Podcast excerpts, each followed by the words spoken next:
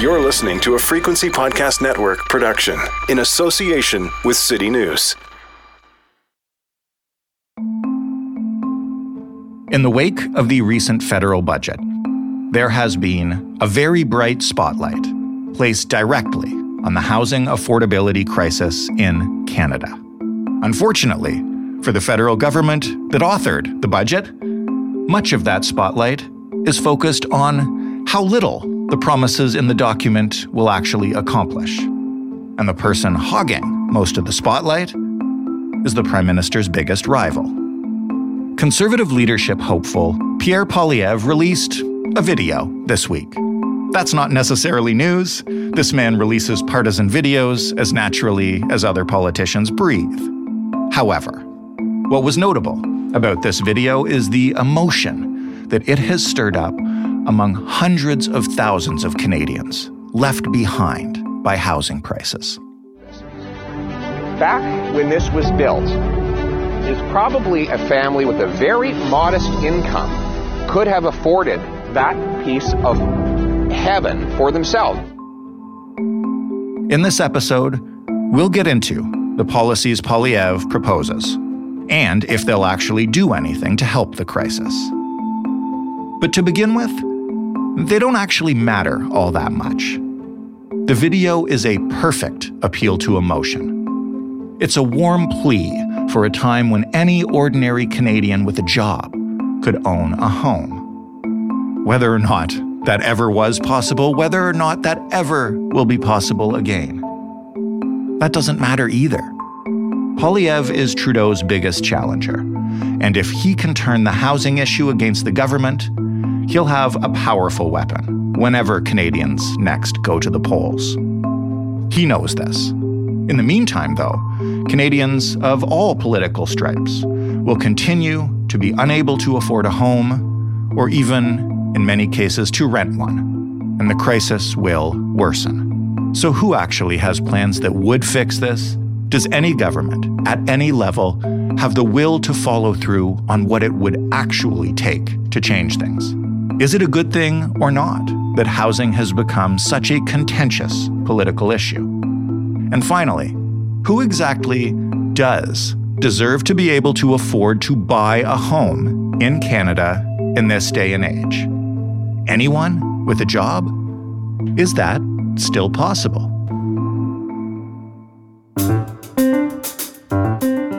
I'm Jordan Heath Rawlings. This is The Big Story. Leilani Farha is the global director of The Shift, an organization that recognizes housing as a human right, not as a commodity or an extractive industry. Hey, Leilani, nice to talk to you again. It's nice to be here. Why don't you start and and I know this is probably a, a, big question to begin with, but how would you describe the scale of the affordable housing crisis in Canada right now? it is an acute crisis. And I don't like to use the term crisis too lightly. It's not great if, like, everything is a crisis. Mm-hmm. But when you have the average price of a home in, let's say, Toronto being $1.2 million, when you have tenants across the country, at least something like 950,000 households living in accommodation that they're having trouble meeting the cost of. That's pretty sizable uh, in a country that's wealthy like Canada and that really uh, could be performing differently. And, and so I think that we have an acute crisis on our hands. I mean, nothing is affordable nowhere Hmm. Is it affordable? Even in secondary cities, you know, you're we're hearing that the cost of housing, both home ownership and rental, is very, very high. So it's it's across the nation, definitely what I would call a crisis. So today we're going to talk about the affordable housing crisis, as I mentioned, and affordable home ownership for Canadians, which is a huge political issue right now. Uh, but before we begin with that, you know, we've talked to you about, I guess, another housing crisis, which is which is homelessness in our cities. Are those two connected and how? Yeah, and, and sorry, in, in terms of the scale of the crisis, I should have absolutely referenced homelessness. We know that there's anywhere around 235,000 people who live in homelessness, you know, in any given year in Canada. And I actually think that figure is growing. And I do see a relationship between the unaffordability of rental accommodation and homelessness.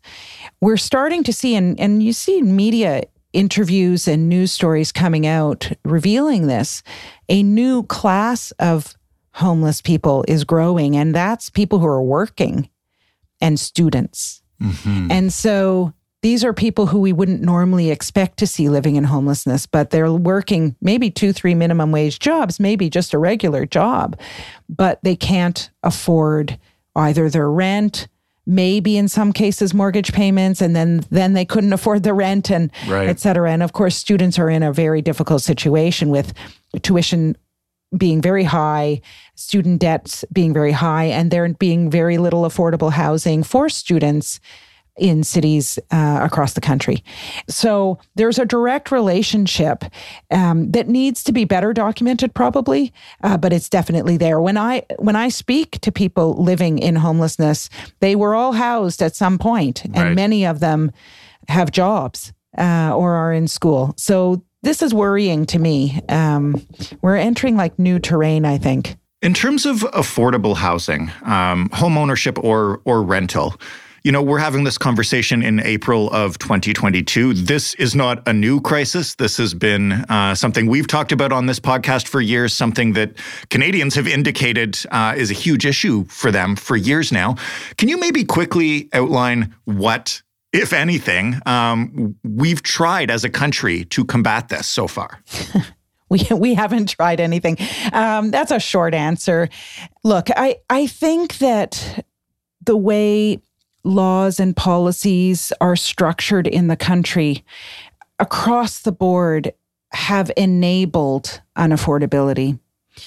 So, I mean, it depends, you know, where do you want me to take you? Do you want me to take you back to the Mulroney years when he was prime minister and he started instituting a neoliberal agenda, which had government receding from the provision of deeply affordable social housing and liberalized tenant protections in other words making tenant protections weaker hmm. or do you want me to move forward to the era where post global financial crisis where real estate investment trusts were granted the ability to avoid corporate taxes real estate investment trusts are uh, one of the vehicles uh, that's leading to unaffordability. They purchase big multi family apartment buildings,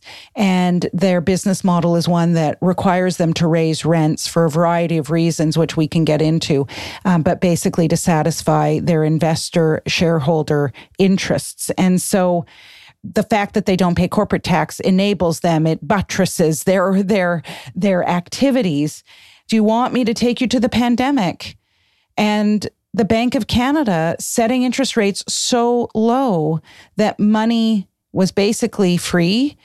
And that's particularly attractive for institutional investors who are invading the housing and residential real estate landscape and pushing rents up, as well as individual investors who are buying now and leveraging, you know, so that they can buy three, four, five properties. Hmm. So that's the landscape that we exist in. So I would say very little has been done to ensure affordability, ensure the lowest income people, people in receipt of social assistance, people working minimum wage wage jobs would have access to affordable and secure housing. I don't I, I, I really think the landscape has been cultivated for other actors, particularly financial actors. Housing highlighted, theoretically at least, the federal budget last week. Can you just quickly outline what's in there? I know we talked about it on this show last week, but from your perspective, what's in there and and I guess will it help? So, in it there was a fair bit on trying to curb speculation And then there were some supply side measures, and then there were some measures to support buyers. And if I look at it as a whole without breaking it down into too much detail, what I will say is I think they've missed the mark. So, what they've done is they've gone after foreign buyers, right? A two year ban on foreign buyers. There's an anti flipping tax. Uh, this is all in the speculation area, right? Those are the two big ones. And there's this other one that's kind of complicated, and I hope we don't have to get into about assigning um, the sales of newly constructed homes and, and taxing that. Mm-hmm. Um, so, that's the, on the speculation side. So I think they missed the mark on the speculation side. I think banning foreign buyers, uh, I'm not sure why they felt they should go after foreign buyers in particular. Um, they represent, as I understand it, about 5% of Canada's market. Studies out of British Columbia, where they didn't ban foreign buyers, but they, you know, British Columbia had a big tax, 15%, and then I think it was raised to 20%. And they managed to raise a fair bit of money through that tax. Hmm. But, you know, taxing ends up canceling itself out, obviously, because if it reduces the foreign buyers to zero, then you lose, you no longer get the benefits of that tax. But by banning foreign buyers, the government didn't even avail itself of any monies it could have, right? By taxing like BC did. And then it also sort of focuses on the nature of of the purchaser being outside of Canada, but we know that purchasers are very sophisticated now. Institutional investors are very sophisticated, and there are ways they can easily look domestic. Right. And so, if you really understand capital flows and how this all works and how smart some of the investors are, you know that they will get around this. So I, I query why they didn't go after real estate investment trusts. Uh, they make up 20% of at least mm. of our market. Interesting. What they said about real estate investment trusts is we're going to study that.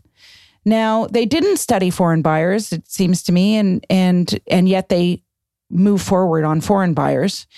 Now they're saying they want to study real estate investment trusts, and yet there's been a lot of studies of real estate investment trusts. Martine August is an expert in the area, academic expert. There's been grassroots studies, there's tenant movements, et cetera. So, so I think that was a bit strange. Add to it that they undertook a whole bunch of supply side measures they have the Housing Accelerator Fund, um, doubling the, the pace of home building in Canada. Mm-hmm in the next decade or so.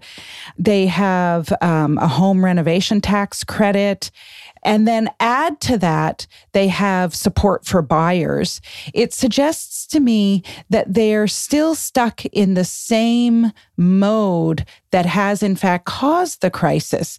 That is creating supply, but not supply for people most in need, just supply generally. Right. And enticing people to buy, which heats up markets.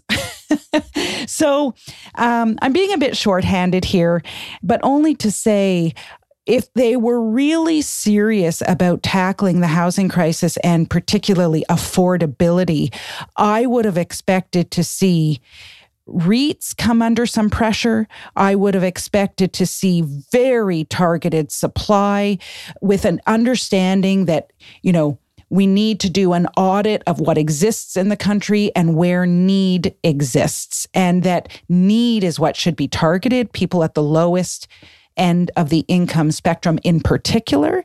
I wouldn't have imagined so much emphasis on support for buyers. In a moment, I'll ask you about uh, what the opposition has to say about that.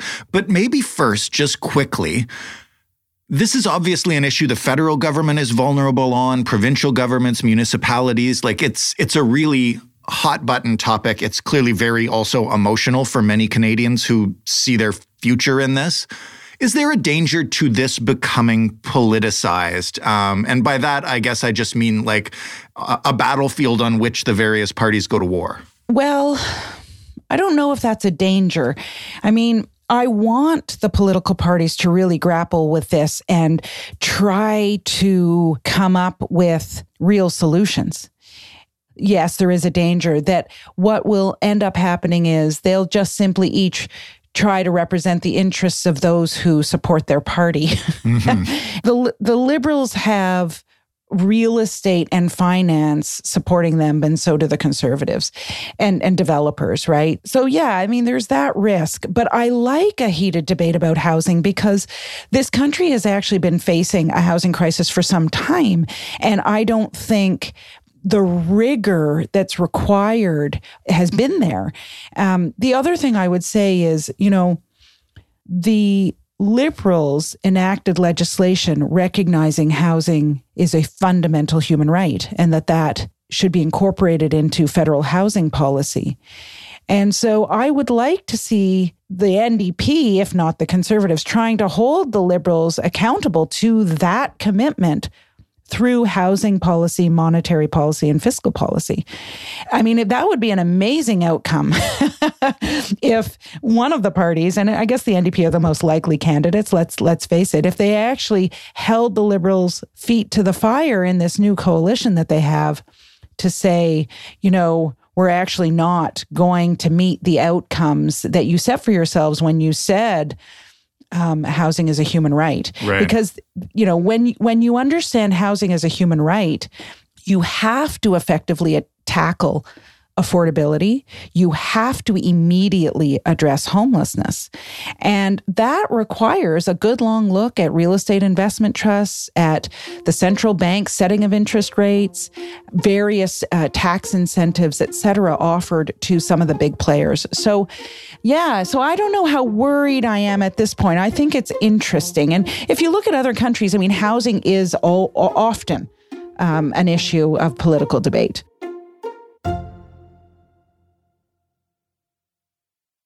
Before we move on to potential solutions, I want to ask you Did you see uh, conservative leadership hopeful Pierre Poilievre's uh, video about uh, a little house in Vancouver? I did. Government gatekeepers protect the wealthy. They get um, wealthier and wealthier by the day as their limited and scarce property goes up in value. But the working class person who can't actually pay his or her bills, let alone save for a mortgage, finds their purchasing power go down and down. Their wages are actually worth less. Yeah, so here's here's the thing about this, and this is why I asked about the issue becoming politicized. Um, say what you want about the Conservative Party, but that message really resonated with a lot of people, and I'm talking about people beyond his what you would consider his target audience. Um, what is he actually proposing in his video? And what are the ramifications of it? And like i guess my main question is and you don't have to complicate it but but is that it, does he have potential solutions and will people flock to them? Yeah so i think mr poilievre um, diagnosed the problem fairly well to be honest. I mean, I wouldn't have used the language he used, and I might have I might have told a slightly different story, but what he says as he's standing outside this little shack of a home, right? He says basically, you know, this home is worth $5 million, will be sold for, you know, has a value of $5 million. And you're, you're sort of incredulous, like you're looking at this little shack. And we've seen this before in Toronto. I mean, these sorts of things happen all the, you know, we see, see these images. What I would have said is that we are living in the, in a fictitious era you know, there's no way that that home has a value of $5 million, right? That's a fiction that's been created through housing markets and the way housing markets run. But nevertheless, I think that it was powerful what he did. And I think people will, would respond well to that, like the in- incredulity, right? Like, whoa, how is that possible? And, and then he also says, right, money's been too cheap thanks to the Bank of Canada setting, in particular, setting interest rates so low. So I think in that way, he he kind of got it right. I don't think he offers any reasonable solutions. And that's what's more difficult about something like his video, because unless you kind of dig deep and know a little bit, it's very easy to say supply is the answer supply, supply, supply. Mm-hmm. And I don't know why he thinks supply is going to help he didn't use any facts in his video about supply in this country. You know, everyone's running around saying, oh, you know, Canada has um, the worst performance in terms of per capita housing of the G7. But if you look at Canada's performance amidst OECD countries, we're actually not that bad in terms of supply. I think Stats Canada just recently came out with some figures that indicated that, in fact, our supply has been outpacing uh, population growth, except in the Atlantic provinces. And so, in fact, we don't necessarily have a huge supply issue. We also have 1.3 million homes that are standing vacant, right? so we've got supply. And what we don't have is affordable supply for those in need. So I don't see why building, building, building is going to answer that without targeted building, building that is aimed at those who are on low income, those who are working minimum wage jobs, those who are in precarious housing situation. And you know, budget 2022 allocated a huge amount of money for these one-off $500 payments. I think it was like $450 million for one-off $500 payments to, to households that are struggling to pay the rent. Well, if you divide 450 million by $500, what you end up with is 950,000 households struggling to pay rent or make housing payments, right? So so supply, just general supply isn't going to help and that's what Mr. Poilievre seems to be suggesting. So what's the solution to that then? Cuz one thing I keep tripping over is which level of government can fix this and how? Like and I'm I'm not asking you to give a um, a fully formed plan, but like Who's got the power to start tackling this and what do they do tomorrow? I think you got that right. We need all orders of government engaged in this. And, you know, people critique me when I say I think we need a multi stakeholder table to tackle the housing crisis in this country. And it would involve all levels of government, indigenous governments and representation, it should involve the private sector. It should involve grassroots movements as well, tenant organizers, the, the folks who are living the reality. I get critiqued because it's like, oh God, we don't need more talk. Well, I'm not so sure about that. I think we do need some new conversations about this. I think human rights actually offers a very interesting framework when you're confronted with the kind of housing crisis Canada has on its hands when you've got rising levels of homelessness and new populations of folks who are homeless, when you've got unaffordability in the rental market, and when you have home ownership that is not a, a possibility for young people, for newcomers, for, you know, big swaths of the population. I think we need new conversations. And, you know, I feel very strongly that cities are on the front line of, of this, front lines of this, and uh, don't have the capacity, resources, know how, et cetera, to deal with it. And then you get provincial governments that have legislative power to protect tenants and aren't doing a good enough job in that regard. You know, then you have the federal government with lots of dollars, but the same old, same old ideas, thinking that they can um, use supply as the way out. So, I mean, I, no, I don't have a silver bullet. No one does. Mm-hmm. But I do think that there has to be better coordination between the different levels of government. Let me ask a somewhat adversarial question, but one that I think is a typical one uh, when you're talking about why, you know, not much gets done at the federal level or by politicians. And that is, Look, I own a house in Toronto. Uh, probably paid more than we could afford for it at the time, but but we're lucky.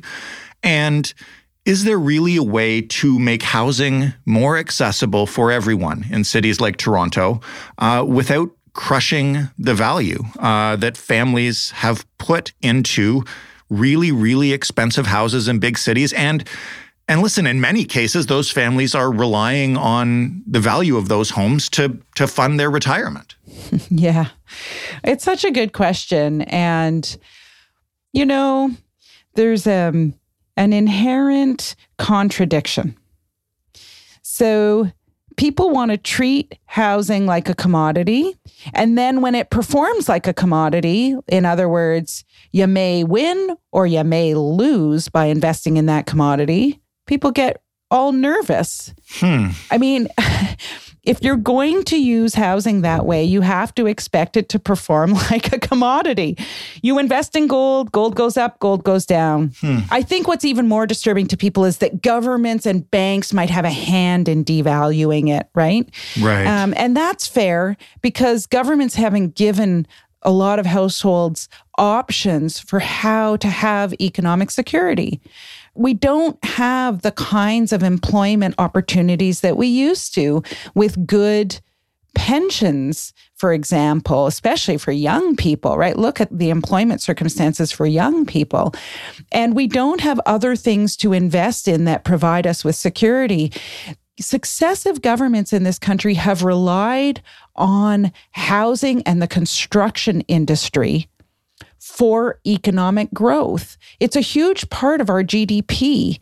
And as a result, it means they haven't done other things. Like, where is Canada on research and development? Look at when the pandemic hit, where Canada was at in terms of research and development in the pharmaceutical industry right? We were nowhere. We were not on the map. We had exported that. You know, it's no longer a business in Canada. And so I think these are the big conversations that need to be had. Like, what course are we on? And I really like, I don't know if you've heard of The Economist, Mariana Mazzucato she's uh, now a friend and i've read a lot of her work and she she asks us to think about two things with respect to our economies that i think is really would be great in the conversation about housing and the economy. She says, you know, what values is your economy based in? Mm-hmm. And what value do you want to attribute to your economy or take out of your economy?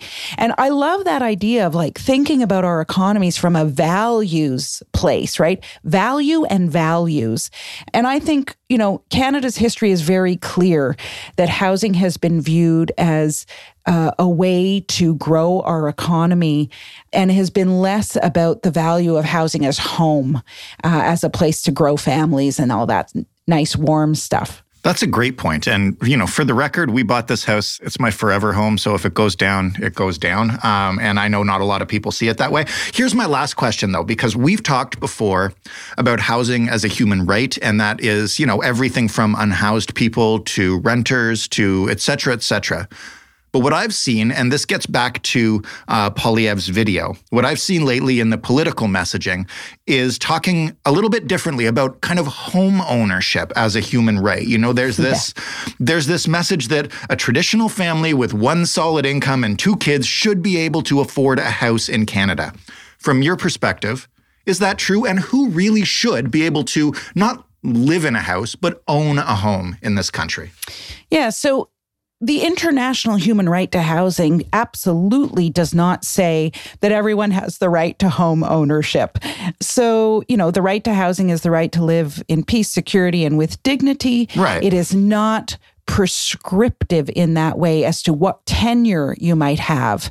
Um, so, home ownership is just a kind of tenure. It just says that you must have secure tenure, and that housing should be affordable. It should be habitable. It should be in a good location. But it absolutely does not say you have the right to home ownership. And I right. did note that in Mr. Poilievre's uh, uh, video. Um, so that that's just not correct. It's just simply not correct. But ownership's kind of become like the holy grail of um, of housing in Canada, even though you know in the past, like there were tons of renters, right? Well, uh, it's it's funny. It is the holy grail, but our cities are moving toward. You know, I think Vancouver has more than fifty percent of renters um, right now, so home ownership is lower. And I mean, here's the thing: I think there was a Canada of yesteryear in the '70s into the '80s where there were a lot of housing options.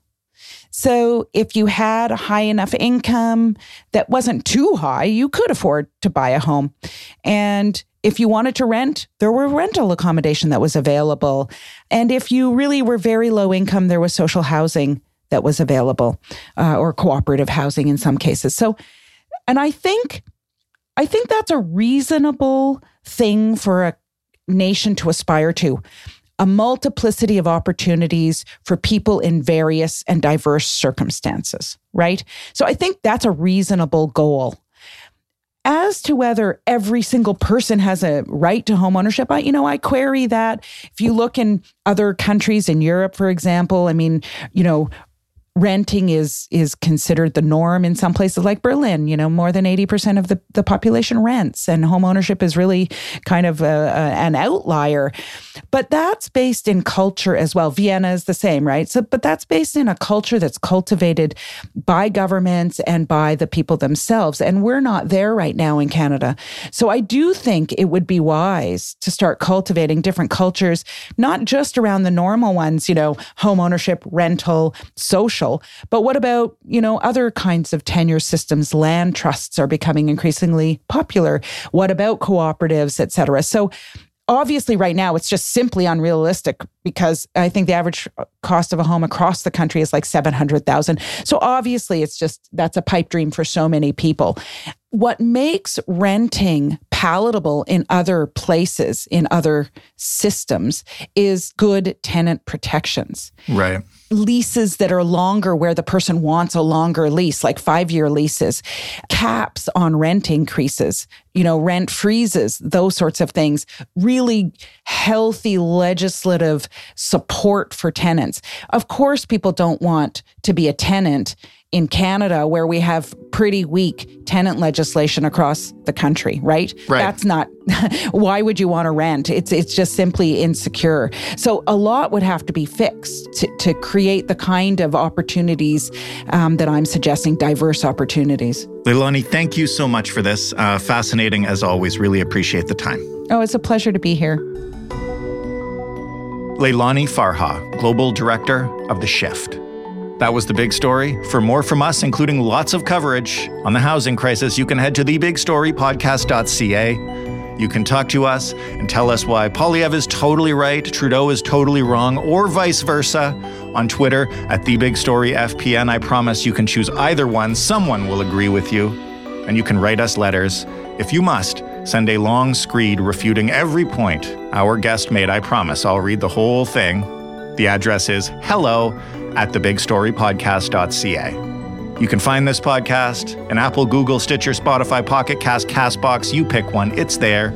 You can ask your smart speaker to play it by saying, Play the Big Story Podcast. Thanks for listening. I'm Jordan Heath Rawlings. We'll talk tomorrow.